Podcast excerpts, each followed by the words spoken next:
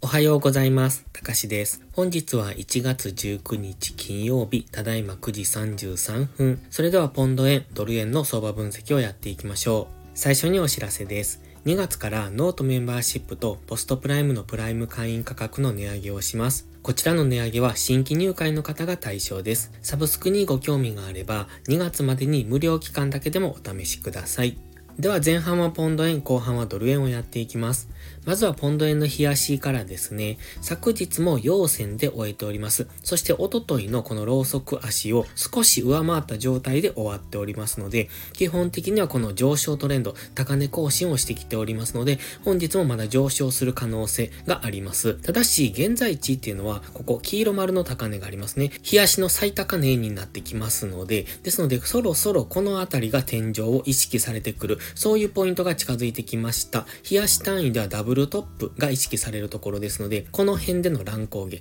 現在はかなり高値圏にあるということ、それからストキャスティクスも高値圏ですので、現在地付近からのダブルトップが意識されての下落になるとか、下落してこなかったとしても現在地付近で乱高下ですね、1時間足とか4時間足単位で上がったり下がったりという、そういう方向感のない動きをしやすいところにありますので、ここからの上昇は慎重に、そしてもし下下落を狙うのであったとしても、根拠のない逆張りっていうのは危険ですので、下落方向をイメージするのであれば、根拠を持って、それから下落のパターンが出れば、そこからの下落の流れに乗っていく分にはいいんですが、基本的には今ここ、ローソク足見てもわかりますように、強い陽線で上昇してきておりますので、根拠のない逆張りをすると、そのまま上に持っていかれる可能性がありますので、ご注意ください。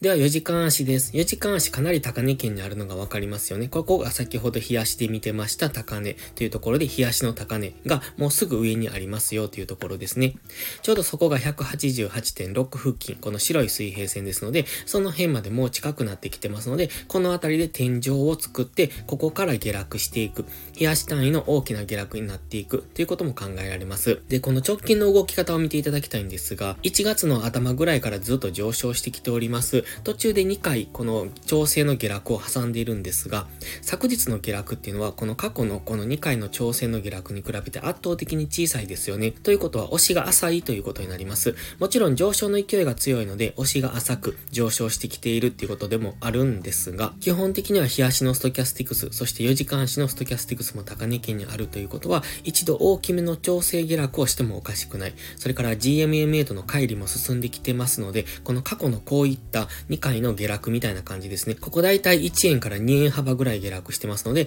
今回もそのくらいの下落の可能性は考えておきたいですね。現在がだいたい188円付近ですので、186円、2円幅下落するとすると、186円付近までの下落は視野に入れておきたいですね。そうするとですね、ちょうど GMMA の青帯と接触するぐらいになってきますので、このくらいの下落は見ておきたいですね。もしここから次の上昇をイメージするのであれば、しっかり押しを作ることが必要になってきますので、この押しを浅く、昨日みたいな上昇するのであれば、そろそろ天井が近くって、そこから大きめの調整下落に入っていくと考えておきたいので、もし本日も上昇するようであれば、ここからの上昇は慎重にしていくのがいいと思います。基本的にはしっかり、この GMMA の青帯付近まで下落をしてくるのを待ってから次の上昇を狙っていけると、大きな流れですね。ここういう流れですよね。一度この過去の調整下落をした後、大きく上昇してますよね。ですので、そういう流れに乗っていきますので、まずは調整の下落を待つという、そういうタイミングに入ってきております。では、1時間足です。1時間足は上昇トレンドを描いております。4時間足も上昇トレンド中ですが、その中で1時間足も昨日は GMMA の青帯に接触して上昇するという、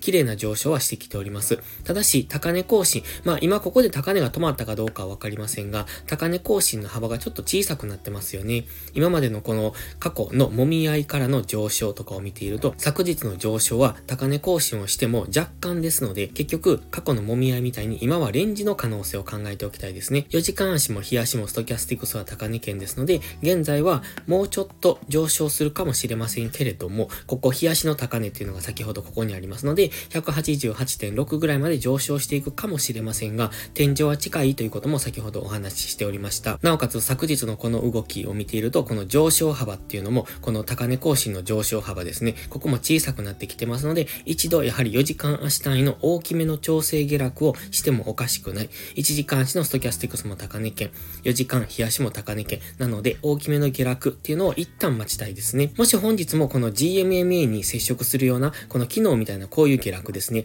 調整の下落をしてくれば、再び GMMA 付近から反発してくるとは思うんです。ただ、そろそろこの上昇にも限りを感じますので、そうなると次は4時間足の調整に入っていく。そうすると、この黄色ゾーンぐらいですね。先ほど186円付近と言いましたが、だいたいこのあたり、186.2から186.8の間ぐらい、そこに黄色のゾーンを描いてますが、この辺付近までの押しを待つと、次は4時間足単位の上昇に入っていける。こんな動きですね。こういう動きを想定しておきたいので、まずは本日も昨日同様、調整の下落を待ちたいかなと思ってます。ただ、昨日よりも大きめの下落になってきますので、この中で、例えば買い足で下落トレンドを作っていれば、その下落の流れに乗っていくことも可能だと思いますが、まずは1時間足の GMMA に接触したところからの反発、昨日みたいなこういう動きですね。それを本日は見ておきたい。その反発上昇が高値更新をできないのであれば、こういった緑の矢印みたいな感じで大きめの下落になるかもしれませんので、その辺の動きを本日は見ておくといいかもしれません。では次はドル円を見ていきましょう。ドル円の冷やしですね。現在はこの過去のずっと上昇してきた、ここのトレンドラインを下抜けて、そしてそこから押しを作って再上昇してきているところです。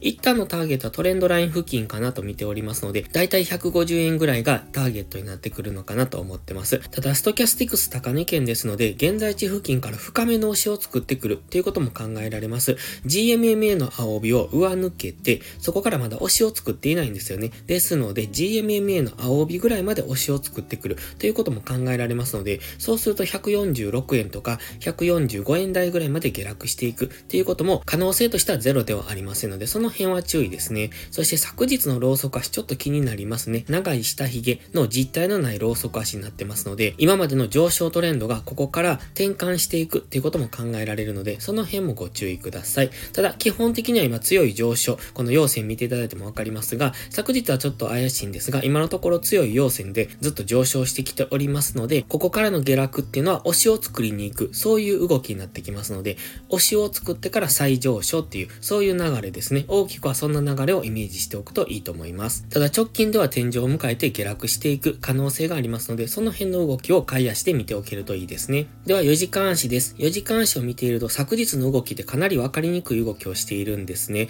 これ、えっ、ー、と、このストキャスティクスとか GMMA の青帯への調整というそういう動きですね。ストキャスティクスは今高値圏から下落していて、この高値圏ずっと張り付いてましたけれども、この過熱感を解消する、するそういう期間に入ってきております。マクディもデッドクロスしてきておりますので、基本は今ドル円、上値は重い、そういう状態ですね。その中でも底堅い動きをしている感じはあるんですね。昨日の下落の仕方もかなりわかりにくかったと思います。じりじりと下落してきて、そこからまたこの指標発表で大きくズドンと上昇しましたが、そこからも結局また上値重く本日も陰線になっておりますので、基本的にはここで今どちらに行くのかを迷っている期間、そして4時間足のストキャスティクスのこの加熱感を解消している期間と考えます。そう思うと本日も昨日みたいな分かりにくい動きをしてくる可能性を考えておきたいですね。現在地付近で上がったり下がったりというところ、一応レンジと想定しておくのがいいかもしれません。昨日安値、昨日高値付近でのレンジですね。もしそのレンジを超えてきた場合も、このオレンジの水平線というところで、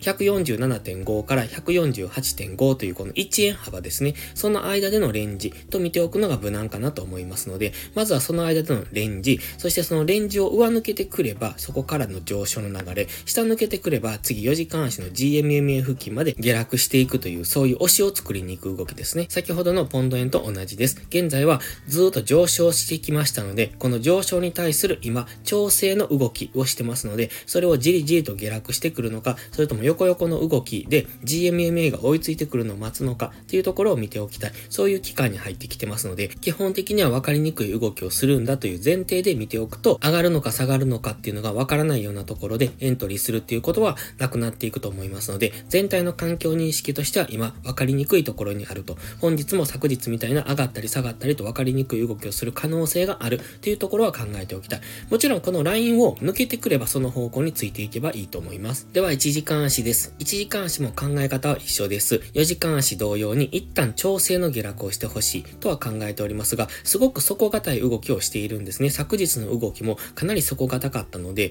本日もどんどん下落する。その、たとえ調整の下落に入るとしても、どんどん下落するとは思わない方がいいと思います。下げてきてほしいポイントは、まずはこのオレンジの水平線、147.5付近、それからこの黄色のラインですね。これ過去のこの高値を結んだものになるんですが、そのあたりまでの下落、147円付近になるんですが、そのあたりまでの下落は見ておきたいですね。もし深く入ってくるなら、146.5付近まで、この赤い水水平線付近ですね。そのあたりまで下落してくるかもしれませんが、もしそこまでの下落をせずに上昇しようとするのであれば、基本的には上値も重くなってくると思いますので、このオレンジの水平線の間でのレンジと考えておくのがいいと思います。今は分かりにくい動きをしてますので、しっかりとこの意識されるポイントを上抜け、下抜けするのを待つのがいいと思いますので、まずは148.5を明確に上抜けるのか、それから147.5を明確に下抜けるのかというところをを見ておく。そして基本的には抜けた方へついていくですが、